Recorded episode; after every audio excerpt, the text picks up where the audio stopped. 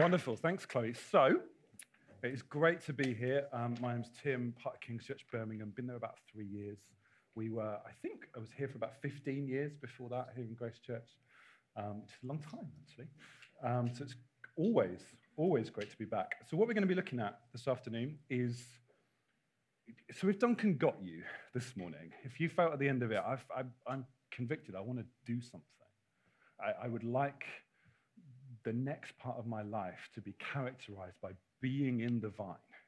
I want, I want to know Jesus in a deeper, more full way than I have before. What on earth do you do next? It is what I'm going to at least try to help us think about. My aim by the end of this session, I think we're going to do about an hour and 15, which won't all be me talking, you'll be glad to hear, but is that you have an opportunity to decide on something that you can do next. A chance to go, right, my next step is going to be whatever it might be for you. And I would anticipate that there will be as many next steps as there are people in here. It's not that I'm going to say, you should all do this thing next. You're going to need to figure out what the right next thing for you is. And then maybe later, when we start to pray and worship together, might have a chance to seal that with God. But practically, how can we pursue Jesus? So, to start with, Paul, um, at the beginning of his letter to the Thessalonians, says, We give thanks to God always uh, for all of you, as the church that he's writing to, constantly mentioning you in our prayers. He's talking about himself praying, remembering before our God and Father your work of faith and labor of love and steadfastness or perseverance will probably be better. There's perseverance of hope in our Lord Jesus Christ. Work of faith, labor of love, perseverance or steadfastness of hope. It's kind of active. Do you notice that? Those, those are actions. And this is not really a thing I'm going to talk about today, but this is an interesting thought. That means, if you notice, that faith, love, and hope, they're not emotions, they're things you do and things you practice and things you get better at as you do them. That's a thought to go away and think about. But they're not, they're, what he is, what Paul wants this church to do is repeat some things. What he wants them to do in the faith, hope, love, in the virtue that he'd like them to grow into is actions, repeated actions. He would like them to work at something. He doesn't expect them to become wonderfully devoted to Jesus by sitting there and waiting for it to kind of fall on their heads which I, I sometimes wonder if we talk a bit like that in church. We, we believe here that in all of our churches that in worship, sometimes we will encounter the Holy Spirit and our lives will change in an instant.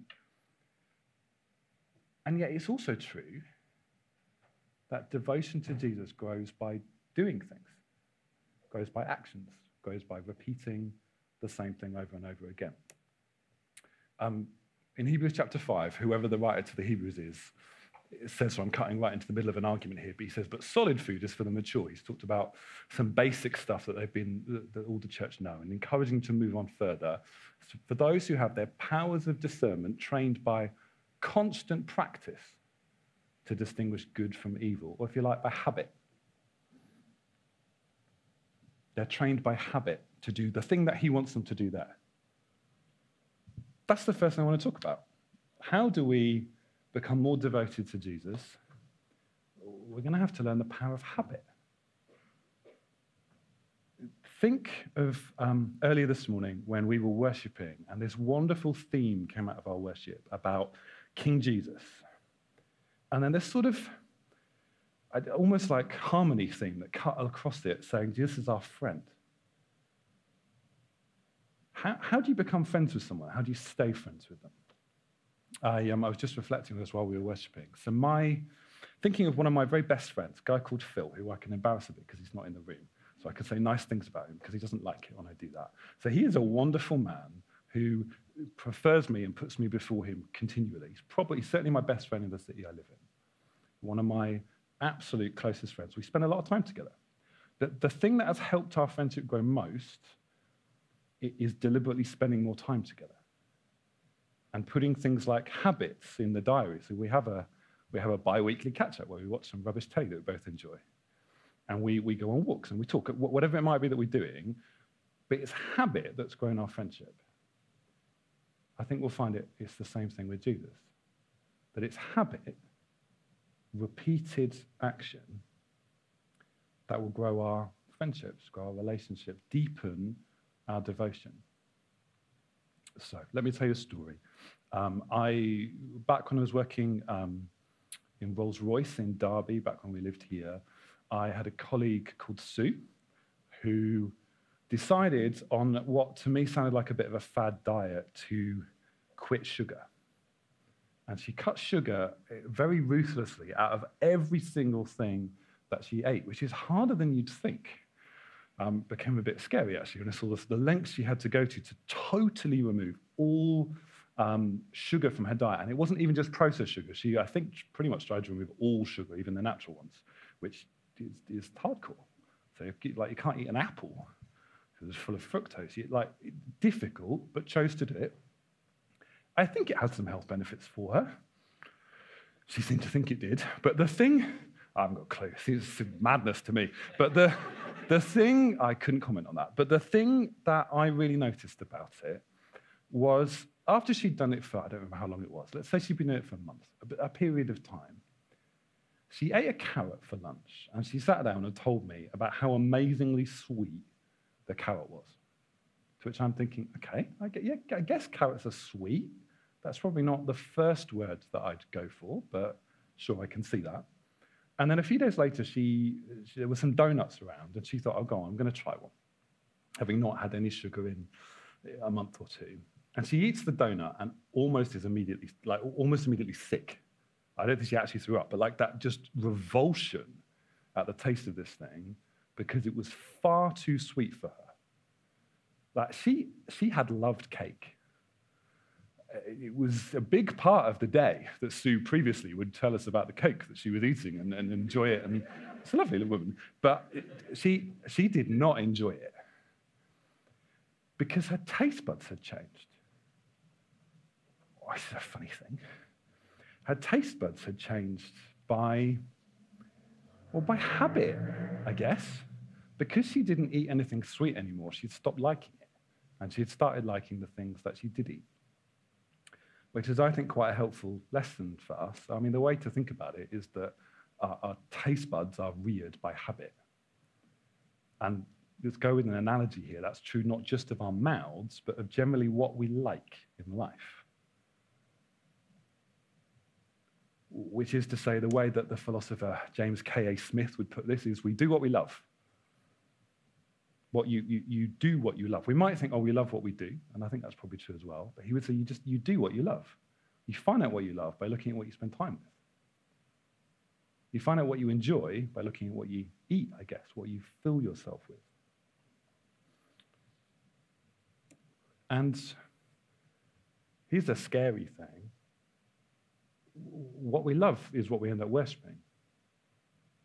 So all of us worship things. We spend our time devoted to things. We gift our lives towards something. But what we love, we worship, which means we end up worshiping what we, what we, the things that we do, the place that we put our time, the place that we put our habits. And the Bible is at pains to point out a scarier thing, which is what we worship, we become. It's actually one of the big threads of the Old Testament is that we become what you worship, which can be an incredibly good thing if you worship things that are worth becoming, and quite a scary thing if we find that our time, our lives, our taste buds, our food, our hearts are spent on stuff that's not worth it. Which, to, I guess, to, to summarize this a different way, we are what we eat. Like cakes become a cake.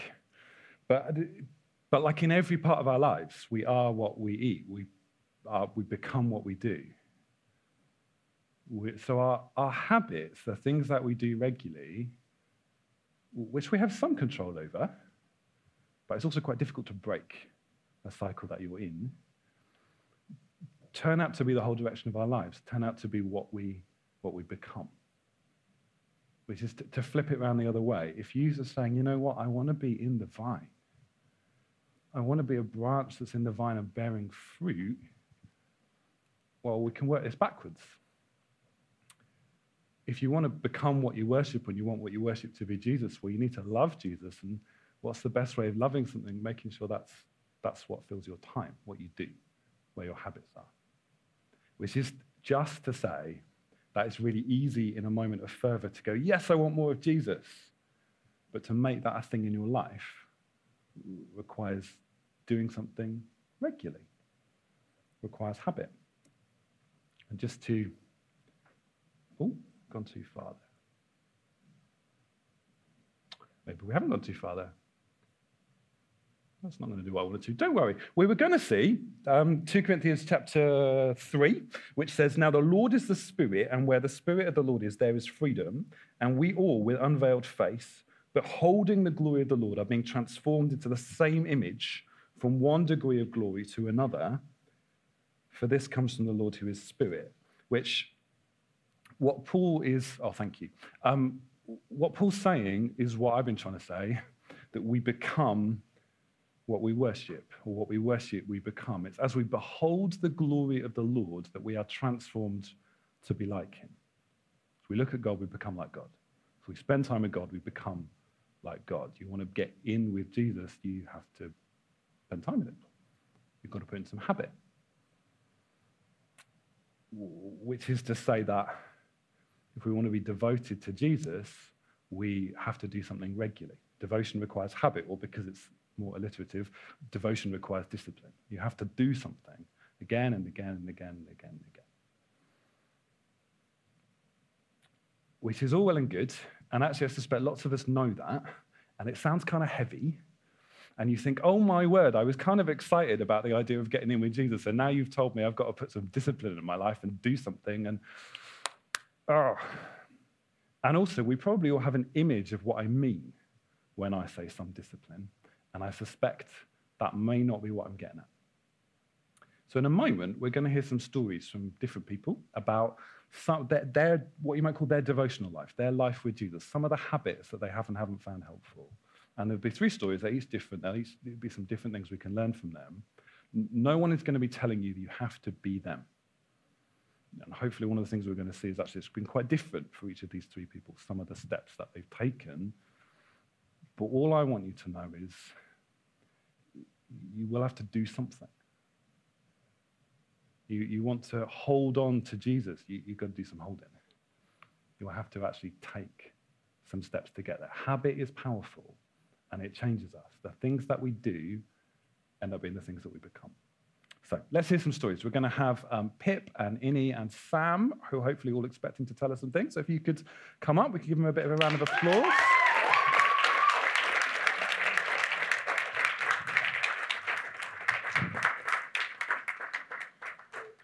Wonderful. And because Sam is stood nearest me, you're going to go first, it looks like. Sam, why don't you tell us a little bit of, of your story?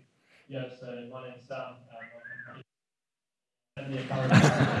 Um, yeah, um, King's Church, Birmingham. Um, and my story is mainly about um, spending time reading the Bible.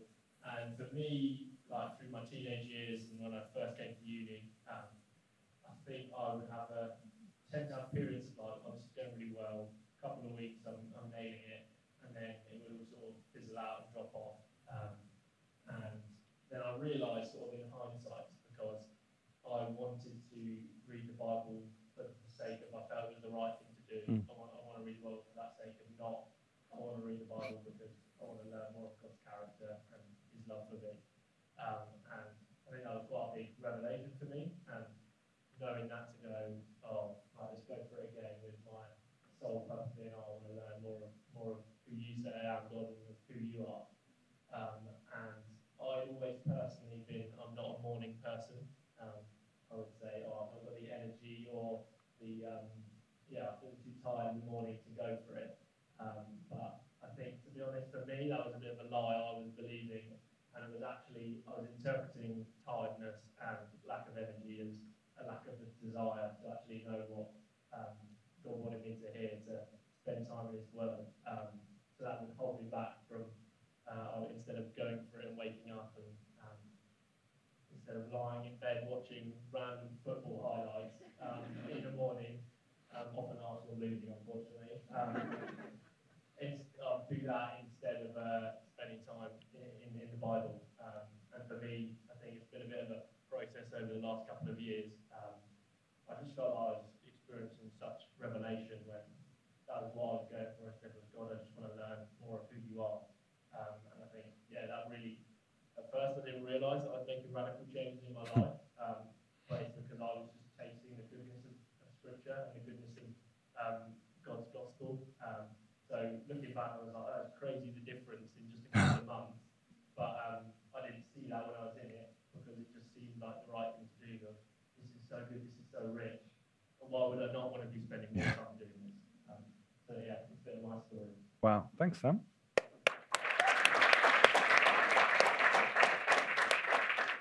Go for it, Pip. Hello, um, I thought I would just share um, three things that um, I found most helpful. Um, so uh, I'm probably slightly old.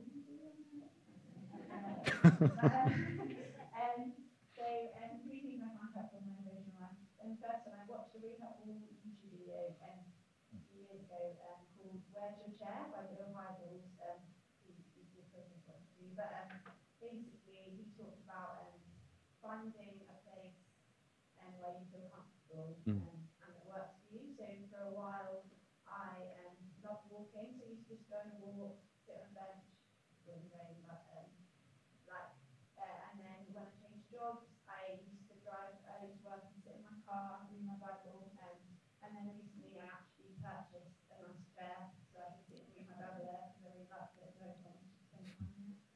Um, so that's the first thing. Um, uh, um, and my second thing, um, when I um, was a teenager, one of my youth leaders said, oh, sometimes I go weeks without reading my Bible, or like a whole week, and I was like, oh, I didn't read my Bible at all. And I was like, like now I'm like working, like genuinely sometimes like I get to the week and I'm like, not read my Bible till this week.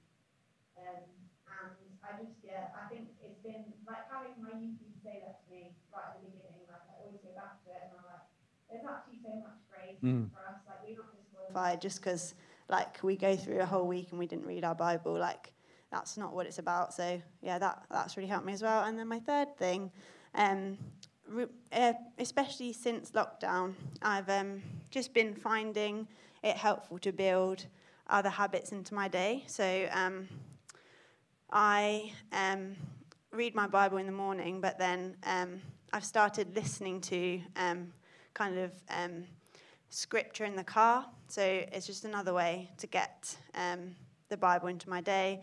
And I've started, well, more and more like different parts of my day, um, just trying to rely on God by praying. So I work in hospital, so every time I walk to the ward, I pray for the next part of my day um, that God will be with me, that will help me. Every time I drive, I pray, well, God, will you keep me safe um, while I'm driving? Um, and yeah, I just, I, it's just been something. I don't, I don't really know why I started doing it, but I just found it made me habitually more aware of God in my day, and um, yeah, it just, I just found I was more able to hear His voice and hear what He, hear what He was saying. So I was like giving each thing over. Hmm. So yeah, those are my three Wow. things. Thanks, Pip.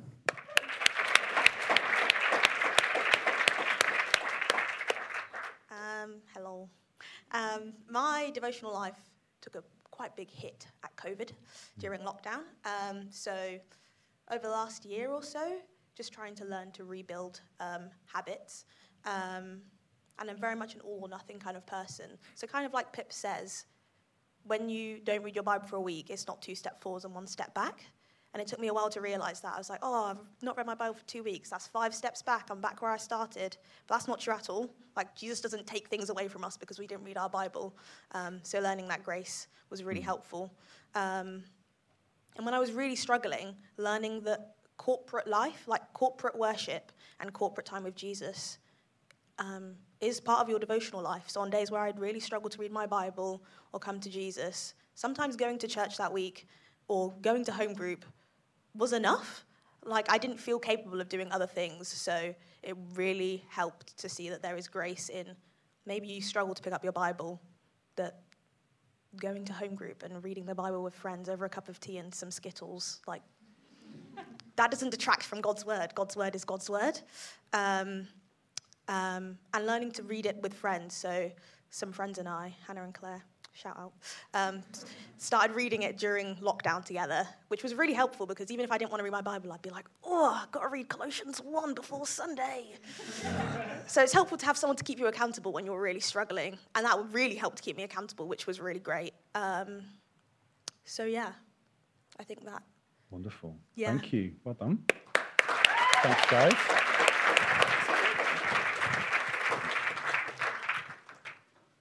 Wonderful. So, the reason that we had those stories, eh, mostly because you'll see that people, people are doing quite different things. For all we could, oh, there's some key points in there love, grace, community. Uh, yes, that's stuff all of us need, actually. But everyone's doing something a bit different which I think is helpful because I, I, imagine most of us, if you've been around church a bit, hear something like devotional life, which is kind of Christian code, and you think, well, that means read the Bible and pray, which we go, yeah, I guess, I guess that is what it means, but you picture that in a very particular way that might not work for you, though it might do. It, and the important thing is not that we do this in a particular way because the Bible doesn't say you've got to get yourself a nice armchair and get up at six in the morning and sit and read the Bible for 45 minutes, even if that's what I do. That it that does not say that anywhere in the Bible that you would find that. You know, there's some principles I'm pulling on from the Bible when I'm doing those practices, but that doesn't have to be what yours looks like. But the thing is, something regular that gets you in touch with Jesus, that gets you in the Word if possible, that helps you to pray. This is good. But the the thing that's going to work is the thing that's going to work. So, it, as in, it's going to work for you and your life as it looks right now, and that will change at multiple points through your life. So, what I'd like us to do, we're going to spend some time on our tables having a chat. And I suspect that if you talked a little bit about different things that you do in your devotional lives, if you're willing to share, you would find lots and lots of different ideas. What I'm actually going to ask you to do is, is just list as many different things you could possibly do as possible. And try not to say, read the Bible, pray, and finish your list at two. So, because you might be like, well, that's it, it? But yes, but to some extent. But, but what, what do we mean by read the Bible? What kinds of different things have you either done yourself or heard of other people that do, even if you've never done it yourself? You can pretend you have if you like. Um, or what, what, does, I don't mind, what does, what, what, what might praying look like? through your day or in the morning or in the evening, or what sorts of different, so just as many different ideas as possible for things that could go into somebody's devotional life. And then, and, and so really all we're looking for is lots of ideas. Faintly in the hope that someone might hear something and go, oh, I could try that, even if it's not something you've thought of before. And then if you've got time, we're going to give you about, about slightly over 10 minutes. We'll call it 12 minutes because that's a time no one knows how long it is, so I can just pick where we finish. Um, if you notice, teachers, I used to be a teacher, seven minutes is the perfect time for an activity because no one knows how long seven minutes is. It's impossible to do it in your head. You can do 10, can't do seven. I'm very off track. Um, why? And then if you've got some time, why do your habits fail? Because that's, that's obviously the kind of the hidden thing that I've not talked about is lots of you will have tried stuff before and it's not worked. Or it worked for a bit and then it didn't work anymore. What are some of the things that makes habits fail? But particularly, if you don't have time for the second bit, that's okay. List as many things as you can around your table that you could do. And try and get beyond read the Bible and pray. 10 minutes and a bit, start having a chat. We'll hear some ideas in a bit.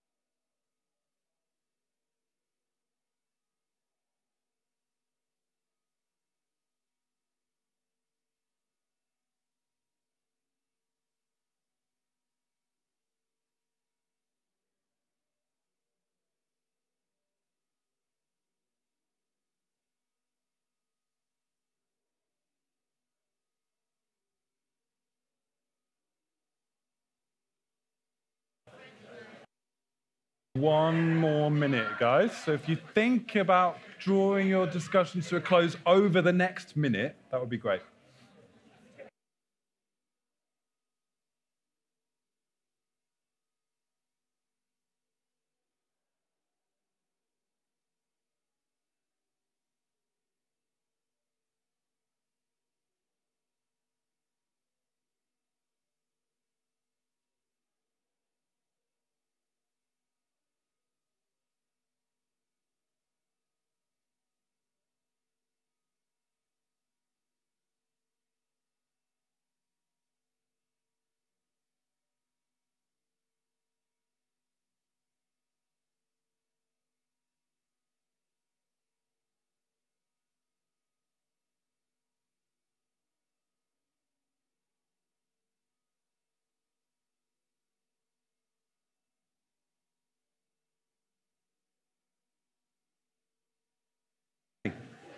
So, if I could interrupt your discussions there, if that's right. I, um, before I move on, there's another thing I'd like to tell you about. But before we move on to that, I, would love to hear a little bit. So this is going to probably require people who are brave enough to just shout out, because I mean, at the table, it's quite hard to get mics to people. Um, and, but we won't assume that the thing you're saying has anything to do with you. We'll just assume it's something that's said on your table. I'd love to hear as many different things as possible as we can in the next couple of minutes that someone could do in their devotional life? What sorts of things? Who wants to be brave and go first? Shout a thing at me. Spending time in stillness. Wow. Oh, gosh, that's hard. That was spending time in. I sorry, I should repeat them so that everyone can hear them. That was spending time in stillness. So things like silence, I guess, em- embracing everything that is not your phone. Um, Gosh, yes, wow. Definitely a thing you could do. What else? Journaling. Yes, who said that? Someone over here. Thank you. Um, yeah, journaling. So about that, that could be lots of different things, but maybe like writing out your prayers or just your thoughts to process them. Yep. Worship or pray while you're waiting for things. So it kind of regaining that space when you're in a queue on the bus or whatever it might be, not pulling out your phone, unless that is in some way helping you worship or, or pray. Yeah, great. What else?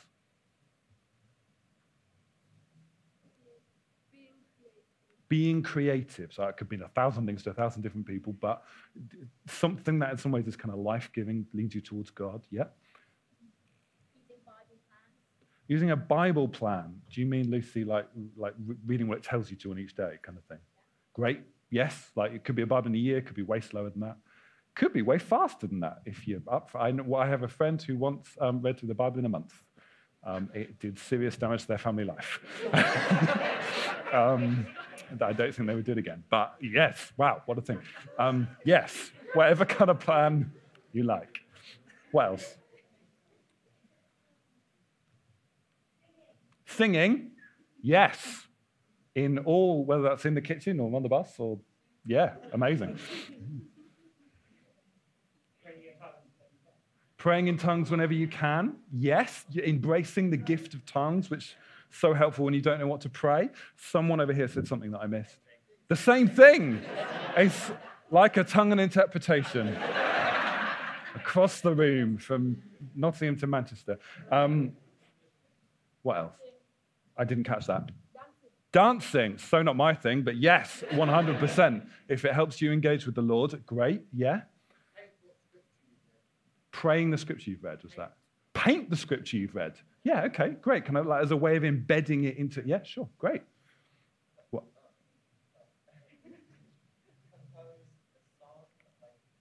Wow, I mean, that was compose a song um, was, which if you are that way inclined and have those gifts, 100% please do that.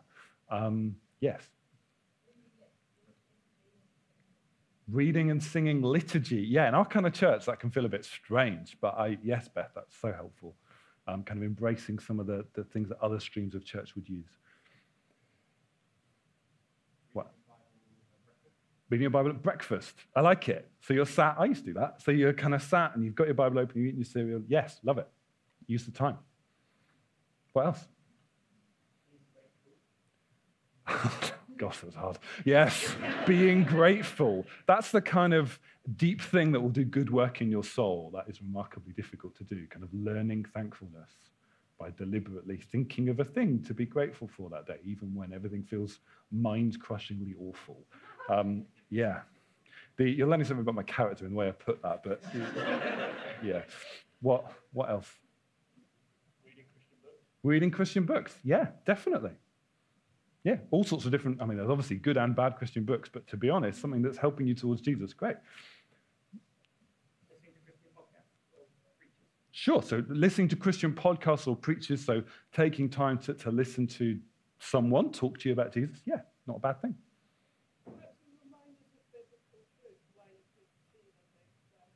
Was that, I missed the first word, was that focusing your mind on? Putting, right. Thank you. Putting reminders of biblical truth where you'll see them day to day. So that could be something like write a verse or a summary of something the Bible says and put it in a place in your home or, or a reminder on your phone or I haven't got a third option, but somewhere else that you're going to regularly see it. Um, yes, in that sort of your eye catches it and then, oh, yeah, wow. We- I'm not going to repeat that. I'm not going to repeat that, but you can see the, uh, you can see the web address up there. Um, yes, what else? Get this one first. Prayer walks. Yeah, so Pip kind of mentioned that earlier. Yes, deliberately choosing to go on a walk and pray. And someone around here said something. Having catch-up calls with your friends and then praying at the end together. Deliberately praying with your friends. Yes, I like it. So possibly the first thing you've heard that's in community, actually. Um, yes, deliberately praying with your friend, whether that's on a call or together or. Yeah, it's weird walking along with a friend somewhere and praying with them with your eyes open so you don't walk into the dog walkers in the park. But it's a thing we've learned in the pandemic, some of us, but maybe not as, maybe it's odd that it's weird. It's a good thing. What else? Confess your sins. Yes, Callum. the old one, too. yeah. Confess your sin. I mean, the way of Jesus is repentance and forgiveness, which none of us want to know. But that, that is the way of Jesus. Repent of your sin and forgive those who've hurt you. That is, that is how you get devoted to Jesus.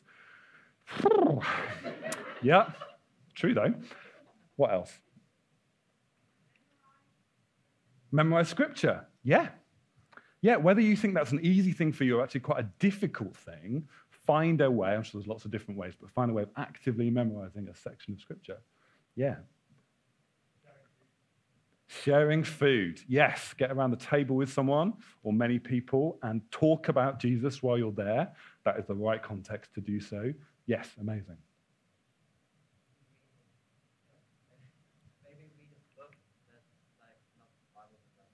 Like a Christian book. Yes, yeah, read a Christian book. I think so. I might have already said that one, but great, good idea. Pray the Lord's Prayer. Yeah, you don't know what to pray. Don't fancy praying in tongues. Why not pray the prayer that Christians have prayed for 2,000 years? Yeah, absolutely. Those of it, like in our kind of church, we can get a bit, I don't like formalism. I don't like formalism. That doesn't mean the prayer isn't good and given to us to help us learn how to pray. Prayer cards, spending more time listening. What, what do you mean by prayer cards? I see. So a card that tells you what to pray for, in essence. Yeah, amazing. Um, yes, which helps if you're like, I want to pray and I don't know what to pray about. And then what was it over here? like spending more time listening to like give like a certain amount of time to pray. So actively listening to God, not just assuming you're going to be the one doing all the talking. Yeah, that's about as hard as embracing stillness, uh, because this is a similar thing in some ways. But uh, yeah, yeah, really important or really helpful.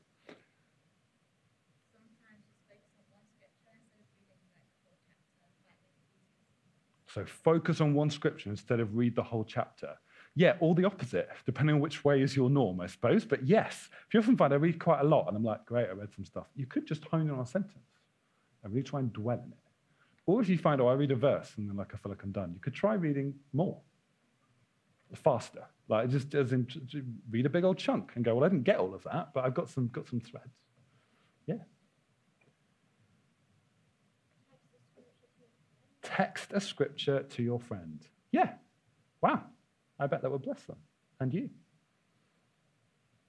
Read the context of the book you're about to read. Read the context that you mean like the book. Okay, read the context of the book you're about to read. You mean the book of the Bible? Sure. So, kind of trying to help you grasp what's going on in the Bible by going a bit more big picture. Yes. And there's something over here. Going to church. Don't preempt my next bit. Um, forget Chloe said that.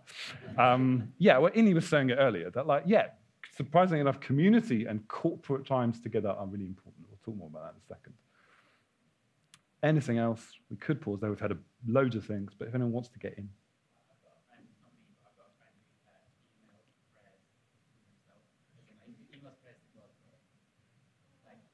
He emails prayers. So you have a friend who emails prayers to God. I guess that's like journaling. Everyone now wants to know. Everyone would like to know what the email address is so they could get in on that. Um, yeah, I, I could, so that in some ways, I like journaling in that you are writing a prayer, but I can see the act of sending it feels like, oh, it's gone there. You presume you just set up an email address to send them to or something. Um, yeah, wow, okay. Anyone else want to chip in? Tim. Sub- Tim said, submitting to your leaders. I mean, that is part of walking with Jesus. Yeah. Yeah. Um, if only you would, eh? Uh, I'm joking. Uh, okay. We have heard lots of things. I am sure there are more things we could say. What we are not saying is you should go and do all of those important things. Though, I mean, if we're talking about confess your sin, we actually are saying you should go and do that one. Um, but it, what we are saying is, oh, there's more ways to, to be devoted to Jesus than just the, I should get my Bible and get up in the morning and read it and pray, though that is a good thing.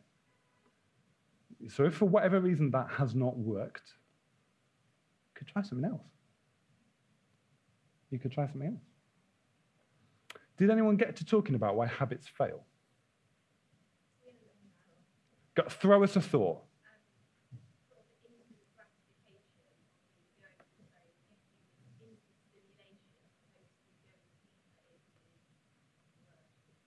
So Hannah's talking about the, the instant gratification of, well, she said getting your phone rather than taking your time to get into the word. Yeah, I think habits probably failed before the smartphone came out in 2007, but oh my word, have they made it harder. I, I, I have one, but sometimes I think I should throw my dopamine dispenser that I keep in my pocket into the fire.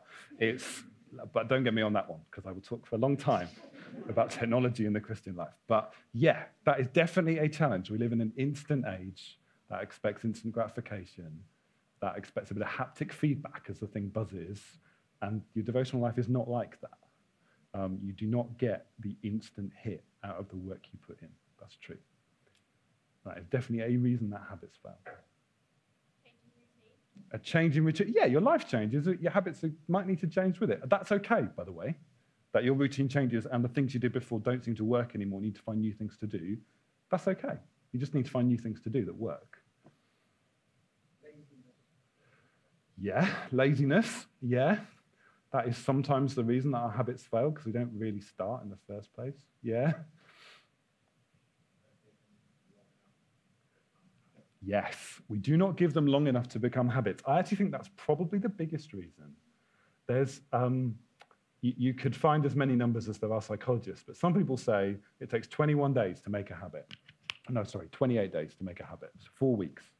Other people say longer, which is to say that when you've tried something for a week and it's not embedded in your life, well, that's not really surprising. It, it takes a long time to make a habit, which means if you've done it for five days and then not done it for two, your habit hasn't broken, your habit hasn't started.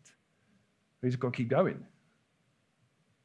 It- and actually, the, the Christian life is about the slow walk towards wisdom and becoming like Jesus. It takes a long time to do anything that you see payoff from. In many ways, you might think, what is the payoff of me praying every morning? Well, you are becoming more like Jesus, but some of the payoff might be in a thousand years' time in the resurrection. Like, it's not all about what's going to change right now. Yeah. Go on, Jade. Yeah.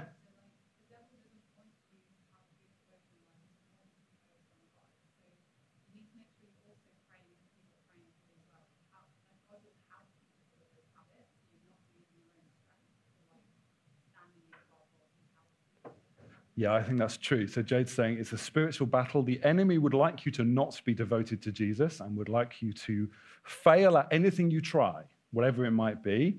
Jesus would like you to succeed, which means it will help to pray that you're able to maintain a habit and help to pray or get other people to pray for you. But helpful to know that's it, it's a fight. But I think the biggest thing you need to know, if we're going to pick up a habit, perhaps after today, is that it might fail what will Jesus think about you if it does? This is the most important thing that you need to know if we're going to keep talking about habits. What will Jesus think about you if you fall over and it doesn't work? Pre- precisely the same thing as he thinks about you right now, which is that he loves you completely and he is devoted to you and has decided to devote himself to you by doing absolutely everything required to bring you into the Father's presence and then continue to love you and want you and say that He is for you and move towards you every single day. None of that changes because you didn't make any of it happen.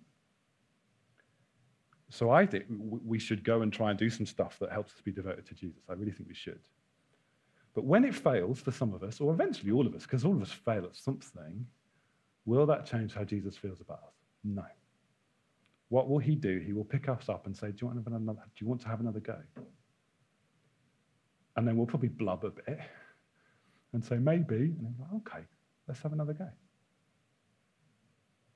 That is all you're ever going to get from the Lord. Let's have another go. Let's have another go. I believe in you. Let's have another go.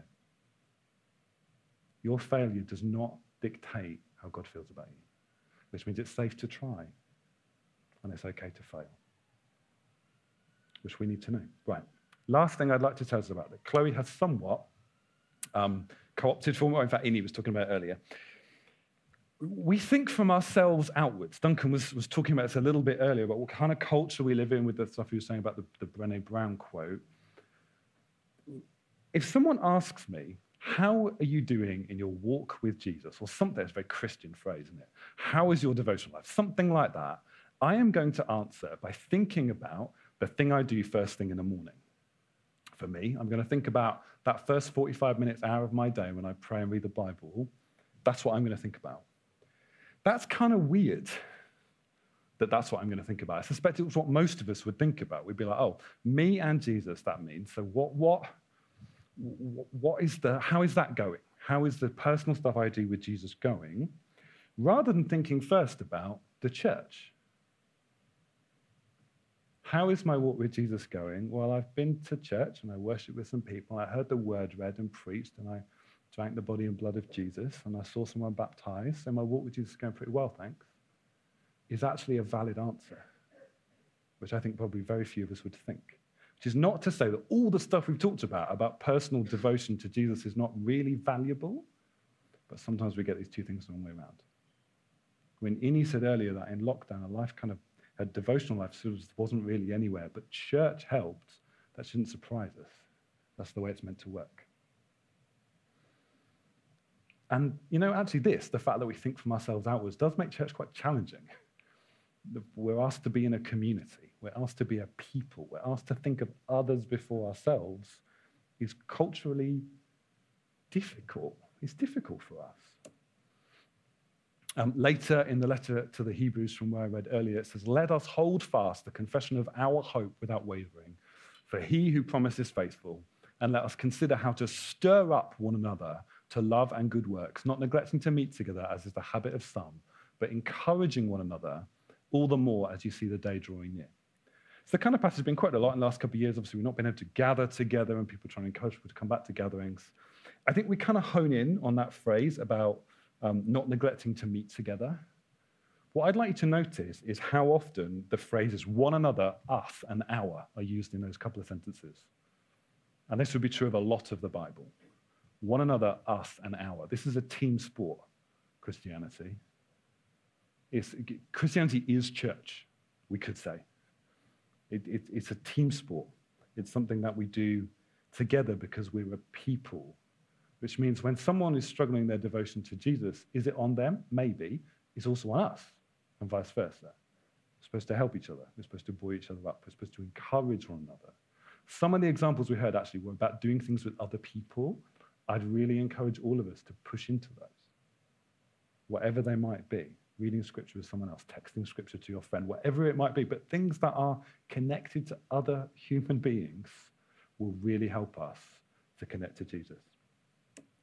So there's, there's this story that I, when I was a kid growing up in church in the youth group, often got told to answer the question, why do I have to go to church? Which is because it's kind of dull. Which is, I mean, oh, was, this church isn't dull. Our church isn't dull, but the church I grew up in, it's the kind of the kind of question that got asked in, in youth group. Why do I have to go to church? Always told the same story about young man who decides to stop going to the church and kind of falls out of the whole thing, and then for whatever reason gets gone, goes to meet an elderly, let's say, he's a pastor, older guy, and they go and they sit down in front of his fireplace, and he's like, well, why do I have to bother with this church thing? Like, I love Jesus. Why do I need it? And the guy takes a coal out of the fire and puts it on the hearth, and they watch it go out, and he says, Well, that's, that's you without the church. You'll go cold, you'll go dim. You need the church to stay hot, to stay alive, to keep following Jesus. That's the story I was often told. That's why you need the church. We need one another to keep ourselves alive. Which is okay, but I must admit, I tend to see it as a challenge. And if you feel like that, but I'll be all right. I can stay hot without them. Um, I won't be like all those other bits of coal that go out. It's okay, but I must admit, it, um, it feels a little bit like it's missing the point, which is so I, you might not have heard that story before, but which is church isn't about being hot. It's not about being a light. It's not about being a really great Christian who's doing really well. Not to be a really good Christian, you need other people. Church is about meeting God. We come to church to meet with God because you meet with God in the people of God, in the temple of God. The same as it was in the Old Testament, it's just the temple now is, is you guys. You need the church to meet with God. And it's not, and I think this is important, it's not easier to be a Christian in the church than it is out. It's like, oh, you'll go dim and cold. It's not easier. Christianity is the church.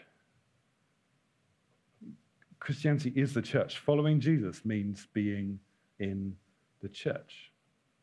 Why is that? Let me, let me tell you a bit of a story. The, let's, start, let's start right back at the beginning. Don't get too worried about how long this might take, but start right back at the beginning. Genesis chapter 2. Adam and Eve are in a garden, and they're walking um, with God in the cool of the day and enjoying his presence. And Adam has been given a commission to be a king, to go and subdue the earth and to fill the earth and to rule over the earth. At the moment, they're in the garden in Eden, and maybe his rule probably doesn't extend much beyond that, maybe as much to, to the land of Eden, but certainly not beyond. There's a sense in the chapter of there's more to do. There's a world here to come and to take and to tame and to rule and to love. And there's the king, Adam, and then he's got a bride, Eve, who is taken from his side as he, as he is put, put to sleep. And it goes badly, as I'm sure we all know the story. Adam chooses to take rather than wait to receive. He was also going to eat of that tree one day, but sometime later. He chose to take from the tree of wisdom rather than waiting to receive. And then Eve is given a promise that somehow this is going to get fixed from the seed that will come from the woman.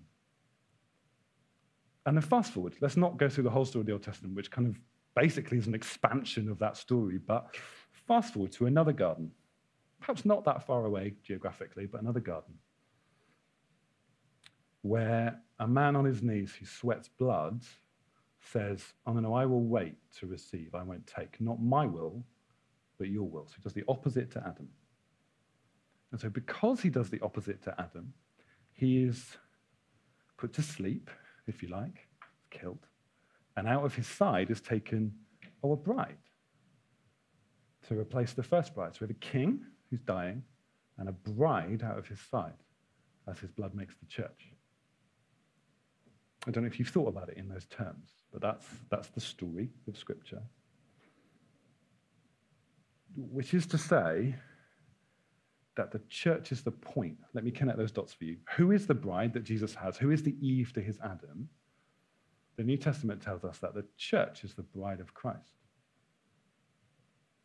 What would have happened if Adam had done well? And have you ever thought about that? What would have happened if Adam had done well? What I think would have happened, we, we had guessing a little bit, trying to descend from Genesis chapter 2, but what I think would have happened is that heaven would still have met earth and the Christ would still have married the bride, the people of God. As in, God's plan was always that heaven would meet earth and God would marry humans. Because that's what we're told is going to happen in the distant future. Heaven will meet earth and God will marry his people. The whole purpose, as far as it seems, for what God is doing is he wants to make more of his son, and he wants to make more of his son by gathering a people who look like his son for his son to marry the church. The whole point of God's grand narrative is, is the church, is for his people. There is no being with Jesus outside of that. It's about the bride. To make the point, right at the end of history, what's going to happen? Then I saw a new heaven and a new earth, for the first heaven and the first earth had passed away, and the sea was no more. Thank goodness, because the sea in this in Revelation is evil.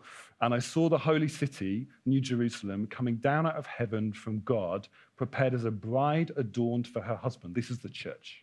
In the symbol language of Revelation, this is the church coming down from heaven, prepared as a bride, and I heard a loud voice from the throne saying, Behold, the dwelling place of God is with man. This was the mission, this was the point that God would come and live with men. He will dwell with them, and they will be his people, and God himself will be with them as their God. He will wipe away every tear from their eye, and death shall be no more. Neither shall there be mourning, nor crying, nor pain anymore, for the former things have passed away. I mean, that, that is our great hope. That one day God will, with fingers that once carved valleys out of the earth, wipe every tear from your eye. But what's going on? God will be with his people. He will come and be with his bride. Every Sunday, you get taste of this. It might not feel like it, and I kind of I do understand that. But what's happening every Sunday is you are coming to be with the bride to get a taste of what the wedding will be like, to get a taste of what the marriage will be like, to get a taste of the age to come. Now, it is only a taste because you might be like, it's not that great, Tim. But the thing is, we're, not looking at it through the right eyes when we think that. Ch- church is, however hard it might be, church is where we meet with Jesus, it's his people. Which is to say, to coin a pithy phrase, Personal piety, this is like the alliteration, personal piety derives from corporate worship. What that means is your personal devotional life with Jesus, your walk with him, whatever we want to call it, stuff you do on their own, Bible reading and praying. Where does that find its source in the stuff the church does together? That's how it's supposed to be. It's supposed to be that way around. Starts corporate. Isn't meant to stay corporate. We are supposed to individually meet with God. He loves us as individuals as well as as a people. Yes, yes, yes, yes, yes but that's where it starts. But church is hard. it is. It's hard for lots of reasons. It's hard because we're individuals and everything in us fights against it. And I just want to say, I'm about to finish, but it's just important, I think, to make this point. Some of you will have just heard me say, Christianity is church, and that will have been a wounding phrase. Because church has been hard for lots of reasons. Quite probably not your fault and it has been difficult. And coming on a Sunday is a mission and it is brave. And being in this room, maybe even is a mission and it's brave. And you, I think it's important that you know that what I'm not, I'm not saying that the fact that it is hard makes you deficient in any way. It's hard because of sin, quite possibly other people's. It's hard because the world is broken, and this is a, a, not a very good foretaste for what's coming, but it is also the best one we have. Church sometimes is really, really difficult, and maybe you are an absolute hero for turning up, even if no one else notices it and no one else hears it. The Lord knows. Well done. That's what he'd like to say. I don't know who I'm talking to, but that's what he'd like to say today. Well done. Well done. And it's also true that she is the resplendent bride of Christ who will conquer the world and change everything to reflect his image and grow up into all wisdom and teach the nations. All those things are true too. Even if all you can think about church is just really hard to go through the door. Yeah, I know. I get it. Well done. So, all that being said, we've talked about habit. We've talked about the fact that it's not just about you on your own, it's also about corporate stuff. And in between, we've talked about all sorts of different things you could do next. I'm sure many more ideas besides to take a next step in following Jesus. What we're going to do now is I'm going to give you a couple of minutes before we go into our break to decide, if you'd like to, what are you going to do next? What change are you going to make? What's your next step of devotion to Jesus? Mine, it's probably helpful to say. So at the start of this year, I, um, I read a lot of stuff about how great the Psalms are and how praying the Psalms is what Christians have done for thousands of years.